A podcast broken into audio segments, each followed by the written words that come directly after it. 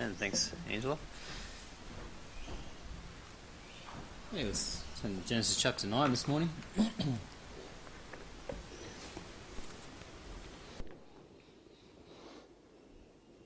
Genesis chapter 9. and just read from verse 20 as we begin. Genesis chapter 9, verse 20. And Noah began to be a husbandman, and he planted a vineyard. And he drank of the wine and was drunken. And when he was uncovered within his tent, and Ham, the father of Canaan, uh, saw the nakedness of his father, and told his two brethren without. And Shem and Japheth took a garment and laid it upon both their shoulders and went backward and covered the nakedness of their father. And their faces were backward, and they saw not their father's nakedness. And Noah awoke from his wine and knew what his younger son had done unto him. Let's open with a word of prayer. Dear Lord and Heavenly Father, we thank you, Lord, for this time this morning that we can come, uh, gather in this place, and and spend time together around your word. Uh, Lord, we pray that this morning as we consider uh, this passage, that you would speak to our hearts, that you would uh, teach us through your word, that you would refresh us and bless us this morning. Uh, Lord, I pray that you would uh, empower me now and strengthen me, that you give me wisdom and guidance as I preach, that it would be your words. Uh, that, Lord, I would say only that which you'd have me to say this morning. And may, Lord, you receive all the glory, the honour, and praise. And we pray this in Jesus' name. Amen. Of course, last Sunday evening we looked at uh, the great covenant that God made with uh, all mankind, that covenant that is passed down to every generation, the covenant that He would never destroy the earth again uh, with a flood. And we looked also, of course, at the, the sign that He gave us, the rainbow, that wonderful sign in the heavens. Every time the, the rain clouds clear, we see that reminder uh, that God is still keeping His promises, that God is still on his throne. And now we come this morning to the end of chapter 9, and uh, we find that the story turns its attention now to life after the flood, uh, to life in this, this new earth, this new world. And although Noah lived another 350 years, which is what verse 28 there tells us, it says that Noah lived after the flood 350 years. And so even though he lived another 350 years, we don't read of him having any more sons. And so it falls to these three sons who joined him on the ark, it falls to them to now repopulate the earth. In verse 18 and 19, we are reminded uh, of these three sons. It says there in verse 18, and the sons of Noah went, uh, that went forth of the ark were Shem and Ham and Japheth, and Ham was the father of Canaan. And these are the three sons of Noah, and of them was the whole earth overspread. And so we're reminded of these three sons. We've seen them mentioned before Ham, uh, Shem, Ham, and Japheth. And it's from these three and their wives that now uh, the earth is repopulated. And verse 10, uh, sorry, verse 19 makes that clear, where it says, "And of them was the whole earth overspread." Okay, so from them uh, we all are descended. Okay, God's word makes that very clear. And that's an interesting thought, isn't it? Because what that means is that in their genetic code was all the, the physical characteristics for all the different races, all the different nations that we, we have today. Okay, in their genetic code was all the different hair color, the different eye color, uh, the different skin color, all those things was in their genetic makeup. And so as they then uh, repopulated the earth and their descendants were fruitful and multiplied, we ended up with the races that we have today. In verse 25 to 27, uh, Noah is going to give us a prophecy concerning his three sons and their descendants. Okay, verse 25 it says, And he said, Cursed be Canaan, a servant of servants shall he be unto his brethren. And he said, Blessed be the Lord God of Shem, and Canaan shall be his servant. God shall enlarge Japheth, and he shall dwell in the tents of Shem, and Canaan shall be his servant. And so these verses here, Noah gives us a prophecy concerning his three sons and indeed their descendants. And then in chapter 10, we read of their descendants. Okay, we're, we're given a genealogy, uh, we read of all their descendants, and we're given an indication, if you like, of the nations that descend from each son. Uh, so we can sort of trace back our heritage, if you like. But before we get to either of those passages, we have recorded for us here in verse 20 to 24 this uh, sad event uh, recorded for us here. And you know what this event really tells us is that even though God has cleansed the world through a flood, sin still exists on the earth. Mankind is still a sinner. Sin still exists, and even someone as godly as Noah can fall into sin. So, this morning, as we consider this sad story before us, uh, we not only see Noah's shame because of his sin, but we also see the true character of his three sons revealed unto us this morning. And so, notice firstly with me Noah's disgrace. You see Noah's disgrace. Look there in verse 20. This is Noah began to be an husbandman, and he planted a vineyard, and he drank of the wine and was drunken. And when he was uncovered within his tent, and sorry, and he was uncovered within his tent. In verse 20, we're told now of Noah's life after the flood. he obviously exits the, the ark there upon Mount Ararat and travels down probably to the plains below, and there he begins his life anew. And we're told that he's a husbandman or he's a farmer. And so his life now is one of uh, hard work, tilling the ground, living by the sweat of his brow. And on his farm, we're told that he plants a vineyard. He's growing grapes uh, after the flood as well. And from these grapes, we're told in verse 21 that Noah he takes of these grapes and he crushes them and he makes it into wine. Okay, it says there in verse 21, and he drank of the wine. And so this is the very first mention in the Word of God of wine. The very first time we see it. It's important we understand that the word wine is used in the Word of God to refer to both alcoholic wine and simply just to grape juice as well. Okay, it's used to refer to both depending on the context. And here it's very clear that the wine that Noah makes here is an alcoholic beverage. Okay, he makes an alcoholic wine. It says that he drank of the wine and was drunken. So he becomes drunk. He becomes intoxicated here by drinking this wine. And so what we have here for us this morning mentioned in chapter 9 here is the very first mention of alcohol in the Word of God. The very first time we see strong drink, wine mentioned, and it's mentioned in connection with what? Drunkenness and shame. Very first time God God's word talks about it, it's mentioned in connection with sin. It's not talked about in a good light, and indeed, it never is in the Word of God. Now, some have tried to excuse Noah's sin here by suggesting that, you know, he didn't know what he was doing. You know, this is the very first time someone uh, created uh, wine, someone has uh, fermented the wine. It's the very first time it's happened. So Noah did this in ignorance. Noah didn't know what he was doing. Some have even tried to suggest that before the flood, grape juice didn't ferment. That somehow, because of the difference in the Earth's atmosphere, that grape juice didn't ferment before now, and so now, after the flood, this is something completely new. Well, this is a suggestion that has no scientific basis at all. And really, what it is, is it's just an attempt to make an excuse for Noah. We don't like seeing godly men fall into sin, do we? And so men have tried to give an excuse here. It seems clear that this that while this is the first mention of wine in the Word of God, this is not the first time that men have made wine or an alcohol and, and drank of it, uh, partaken of it.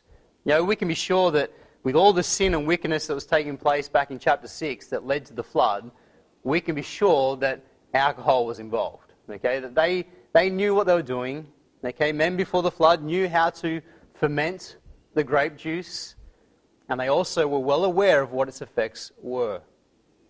And so the point is here, we can't make an excuse for Noah.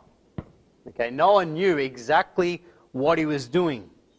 There's nothing in the passage, nothing here to suggest otherwise. No one knew what he was doing.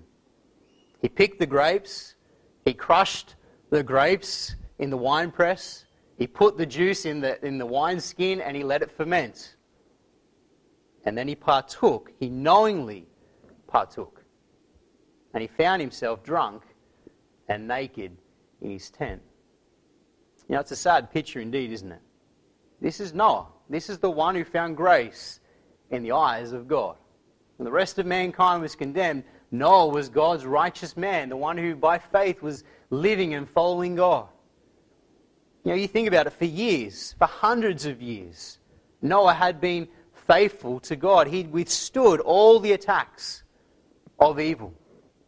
You know, he lived in Genesis chapter 6. He lived in that world of sin and wickedness and violence. And Noah had stood apart during that time. And then as he's, he's building the ark in obedience to God, he faced that, that steady onslaught of opposition and ridicule as he's build, building the ark. And throughout all that time, he'd faithfully preached righteousness, as the New Testament tells us. He'd been the preacher of righteousness unto men. And now, when all of that is past, he's gone through the flood, safely delivered by God's grace. He's now in this new earth, this new world.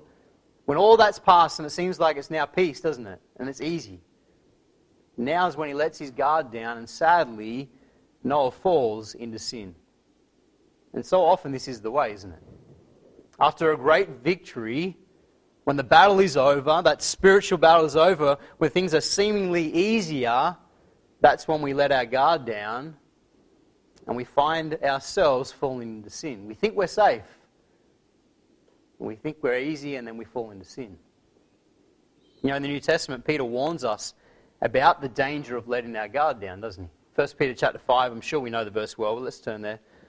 1 Peter 5.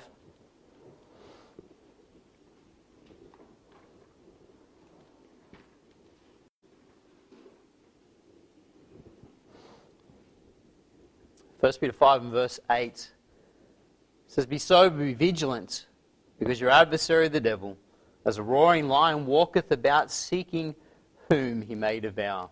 Peter tells us to be sober, to be vigilant, to be alert, to be watchful, to not let our guard down. Why? Because the devil's walking around seeking whom he may devour, seeking whom he may lead into sin, may destroy. And sadly, that's what happened here to Noah. Noah let his guard down. He let his guard down, and Satan attacked. Now, Morris, Morris, the commentator Morris, writes this. He says, Satan had been unable to corrupt the family of Noah before the flood although he succeeded with all other families. And now he seized his opportunity. That's really what takes place here. Satan seizes his opportunity. And, and Noah here is found in this position where he's tempted and he falls into sin. Noah corrupts himself here with wine. And the sad result is drunkenness and nakedness. Know, Noah probably had no intention of drinking to excess. He probably didn't. He probably had no intention of getting drunk. But he did. As is so often the case when people partake of alcohol. They have no intention of getting drunk, but they soon find themselves in that state. Because alcohol, of course, is a narcotic, it's a drug. And when the brain is affected by alcohol, people lose self control. And that's exactly what happens here with Noah, isn't it? He loses self control. In his intoxicated state here, Noah throws off his clothes and he falls down drunk, asleep in his tent. Just go back there to Genesis chapter 9, verse 21. it says, And he drank of the wine and was drunken, and, and he was uncovered within his tent. And then in verse 24 it says, and Noah awoke from his wine. And so make no doubt about it, he's intoxicated to the point where he's thrown off his clothes and he falls down drunk asleep. He's in a drunken sleep inside his tent. You know, Noah here proved the truth of Proverbs chapter 20. Just turn over there, Proverbs chapter 20. Noah's actions proved the truth of God's word. Proverbs chapter 20.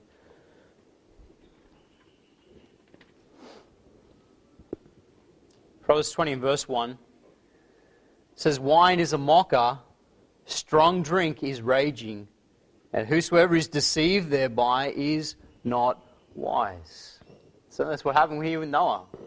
Noah partakes, wine is a mocker, strong drink is raging, and he that partakes is not wise. He shows lack of wisdom here. And then in chapter 23, of Proverbs as well.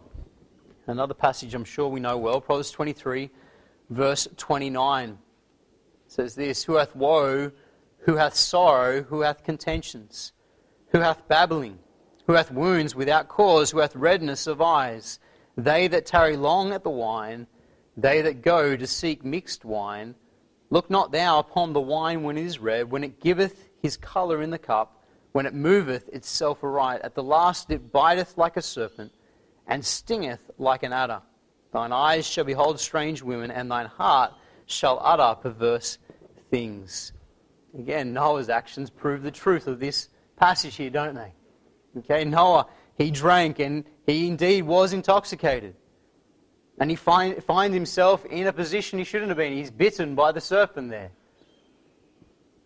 God warns us about this, doesn't he?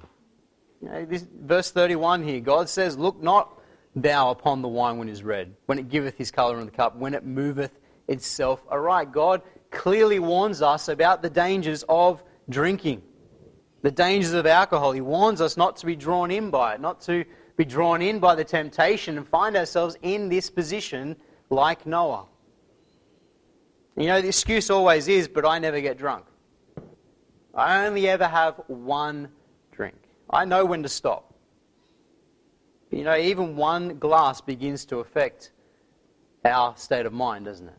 One glass begins to lower our inhibitions, begins to affect our judgment, our thinking. You know, as I said, Noah probably thought the same thing. He probably thought he knew when to stop. And the next thing he knows, he's lying drunk, asleep, naked, in disgrace.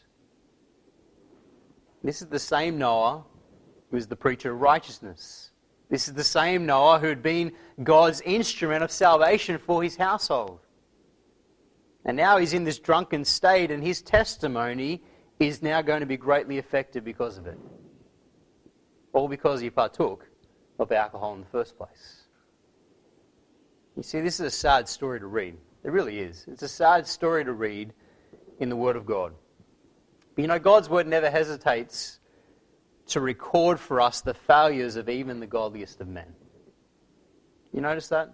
God's Word never fails to do that. God always records these things. Why? Why does God record the failings of these godly men?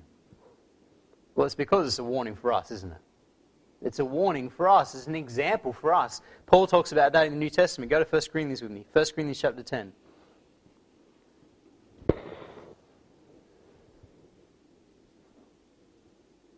In 1 Corinthians 10, verse 6 says this Now these things were our examples to the intent we should not lust after evil things as they also lusted. Neither be ye idolaters, as were some of them. As it is written, they, the people sat down to eat and drink and rose up to play.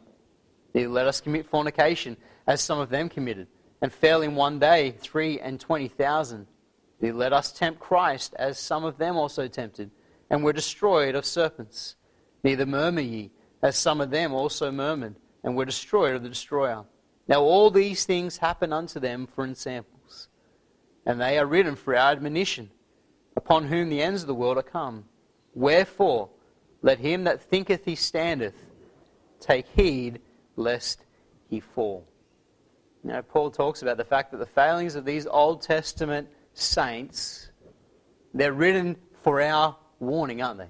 They're written for us to warn us so we might not make those same mistakes. And the reality is that unless we are careful, unless we are on our guard, as Peter says, unless we're sober and vigilant, we will find ourselves in the same position as these godly men, falling into sin and finding our testimony in tatters.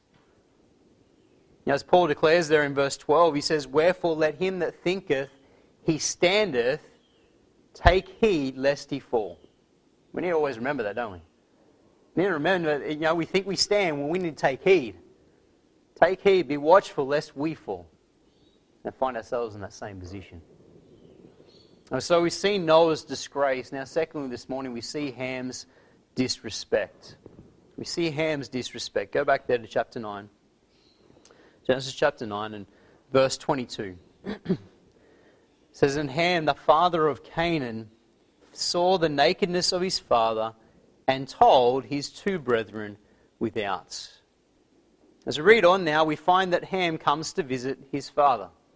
He comes to visit his father, and he, he enters into the tent and he finds his father in this drunkard, naked state. Know, Noah probably thought he was alone that day as he drank his wine. He probably thought there was no chance of him being found as he became intoxicated. He probably had no idea of anyone coming by that day. And I say that because if he, if he did, surely he would have been more careful, wouldn't he? And so he probably had no idea that Ham was going to come by that day. He thought he was alone. But this unexpected visit from Ham ensures that his sin, his shame, doesn't go unnoticed. His sin, his shame gets found out, doesn't it? Now, we're not told the reason why Ham comes to visit his father. Um, as I was reading this week, this event probably takes place quite a few years after the flood, perhaps even a few decades after the flood, because Ham's children are all born by now, and Canaan is the smallest, the, the, the last of the four. And so it's likely this is an extended period after the flood, so they've all probably moved away from each other, and so he's come to visit his father. We're not told why he's done this. We're not told why, when he, he arrives at his father's tent, he proceeds to enter in without being invited in. You know, perhaps when he called out and he received no answer, he became concerned. He became worried that maybe something had happened to his father, and so he, he entered in to, ch- to check on him. Now, another question that might be asked here is Did he know that his father was drinking that day? Well, we don't know. These are questions we can't answer. We're not told in the Word of God. But one thing that is for certain is that the way that Ham reacts here upon finding his father in this state is disrespectful and sinful. Now, as Ham entered into the tent, he's surprised to find his father lying naked, drunk, asleep on the ground or on the bed there. He's surprised by this sight, but he does more than just see the sight. You see, the word translated saw there in verse 22, it says, And Ham, the father of Canaan, saw the nakedness of his father. That word translated saw means that he gazed at. And it's evidently that he gazed at with satisfaction. You see, the word means to joyfully gaze upon someone. That's the whole idea of that word. To joyfully gaze upon. And so the point is that he took pleasure and delight in seeing his father in this state. He took pleasure and delight in it. Now, some commentators have here interpreted this account to mean that Ham experienced homosexual lust and that he even committed a gross immoral act against his father. And I arrive at this conclusion because in verse 24 it says, And Noah awoke from his wine and knew what his younger son had done unto him. And so they put the two together. Okay, that Ham saw his father's nakedness, and then in verse 24 it says that Noah knew what he had done unto him, and they interpret this to mean that Noah awoke and was aware that this gross immoral act had taken place. But we need to realize that the passage doesn't say this. Okay, the passage doesn't say this. It's reading into and it's adding to the passage that's something that's not clearly there. It's not there. This interpretation to me seems to be completely unwarranted. Okay, it's one I'm sure we've all heard as we've read this passage and read commentators. Uh, but it seems to be completely unwarranted. It, there is no clear indication in the passage that that's what takes place. Rather, instead, what this passage, I believe, records for us is Ham's complete lack of respect for his father. That's really what it records. You see, when Ham finds his father in this sinful state, as I said, he takes pleasure in the sight before him. He finds joy in his father's shame. He's, he's excited about it. He's excited about the fact that his father has fallen, his godly father has fallen in such a way. Now, Wiersbe writes this he says, How people respond to the sin and embarrassment of others is an indication of their character. Ham could have peeked into the tent, quickly see, sized up the situation, and covered his father's body, saying nothing about the incident to anyone. He could have reacted like that, couldn't he? And that would have said a lot about his character. But that's not how he reacts at all. Instead, when he sees this sight, as I said, with joy, taking pleasure in it, he then runs to tell his brothers to spread the news. Okay, verse 22 it says, And Ham, the father of Canaan, saw the nakedness of his father and told his two brethren without. The words there, and told his two brethren without, they literally mean that he told them with delight. And so he's taken pleasure in seeing his father like this. And now he runs to tell his brothers, and he tells them with delight, with pleasure, with excitement about what's happened. He finds such joy in the shame of his father that he rushes to tell his brothers, thinking that they will share in his satisfaction. You know, that leads us to ask the question what causes a son to respond with such disrespect towards his father? Why does, why does Ham find such pleasure in finding his father in this state? Well, it seems that there is a deep carnal and rebellious bent in Ham's nature. That's really what it speaks to us about. That there is a, there's a rebellious nature there, there is this carnality there. You see, it would seem that he takes pleasure in seeing his righteous, morally upright father in this state because it effectively frees him from his father's restraint, doesn't it? How can, how can Noah tell him off next time when Noah, he knows what Noah was up to? He knows the, the shame of Noah. You see, consider the fact that for years, Noah has taught his sons right and wrong. Noah is the patriarch of the family, isn't he? And I'm sure that after the flood, Noah is determined to make sure his family does not degrade into what was before the flood. He's been set an example. And by his godly leadership, he has, if you like, been restraining sin. And so when Ham finds his father in this state and he rejoices about it, it shows us that he has a deep resentment for his father and his authority. And he basically sees this as an opportunity now or an excuse to rebel and to throw off all restraint.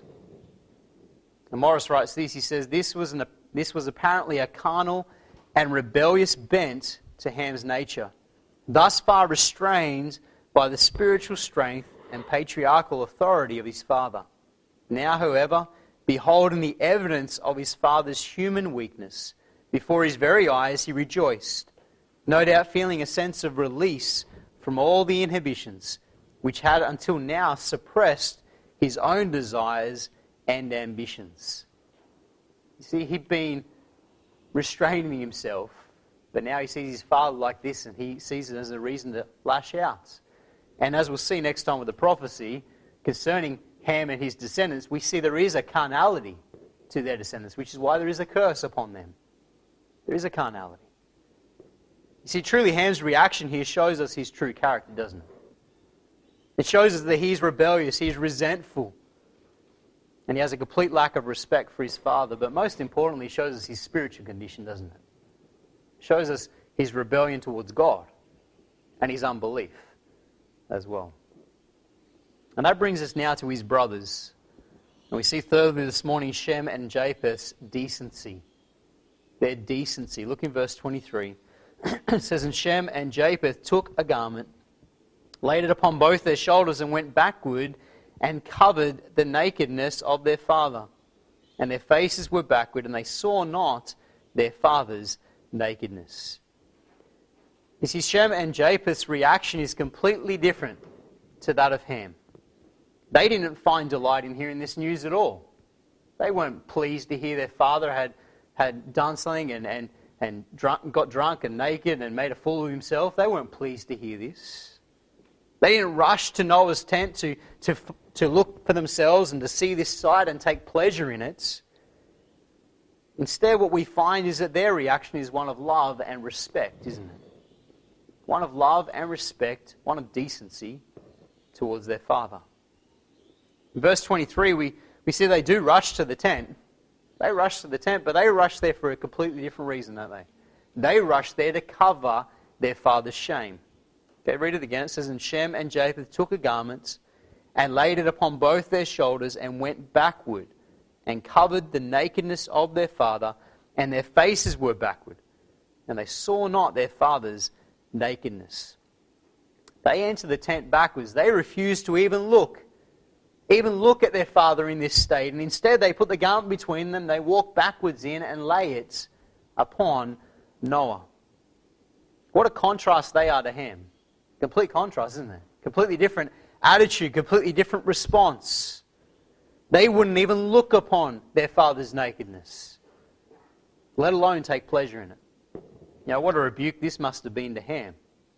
I'm sure they probably said some words to Ham as well, but their actions speak louder than words, if you like. It's a rebuke to Ham and his actions. You know, he'd come to them sharing with delight and satisfaction what he'd seen, excited, thinking that they would respond the same way. But instead, they showed great respect and love towards their father. You know, they practiced the truth of Proverbs chapter 10. Let's turn over there, Proverbs 10.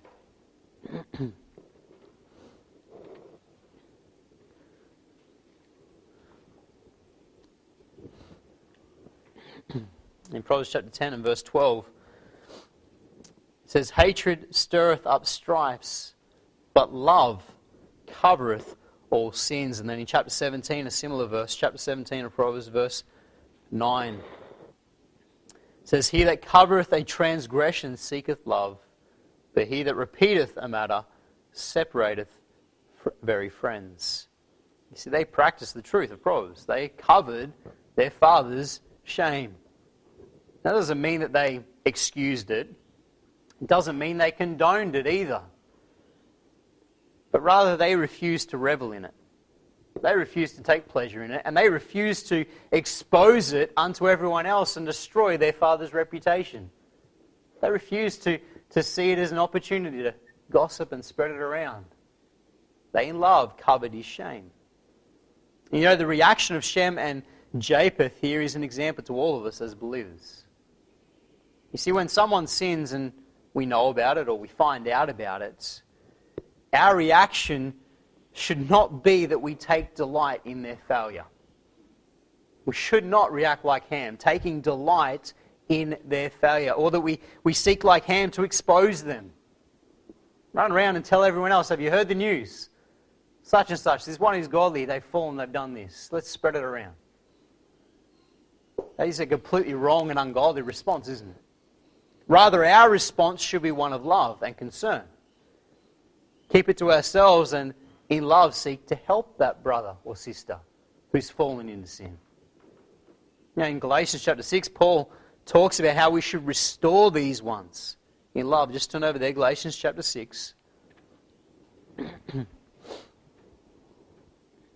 Galatians chapter 6, verse 1, it says, Brethren, if a man be overtaken in a fault, ye which are spiritual, Restore such a one in the spirit of meekness, considering thyself, lest thou also be tempted. Bear ye one another's burdens, and so fulfill the law of Christ. Paul says, If a man be overtaken in a fault, ye which are spiritual, restore such a one in the spirit of meekness. Paul tells us to restore them in love and meekness. You see, we need to realize that, like them, we're just sinners, aren't we? Saved by grace. We're sinners just like they are saved by grace. And we could very well find ourselves in the exact same position as them, but for the grace of God. And so, what a fellow believer who is struggling with sin needs is for us to come alongside and help them. Maybe lovingly rebuke them, you know, and, and seek to help them, seek to work with them. Show them that there is forgiveness with the Lord. Seek to restore them in love. We shouldn't seek to expose their sin and their shame and destroy their testimony.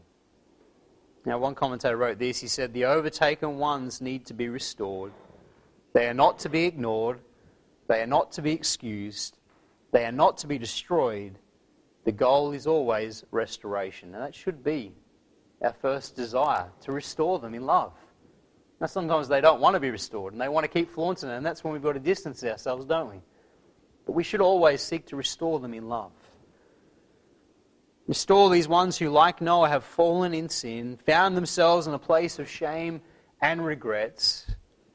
Seek to restore them in love. You know, all too often, all too often, the reaction among Christians is like Ham's, isn't it? All too often, that's the reaction. We take pleasure in the shame of others and we broadcast the news of their failure. We seek to destroy them. And sadly, when we react like this, we are not being Christ like at all, are we? We're not being Christ like.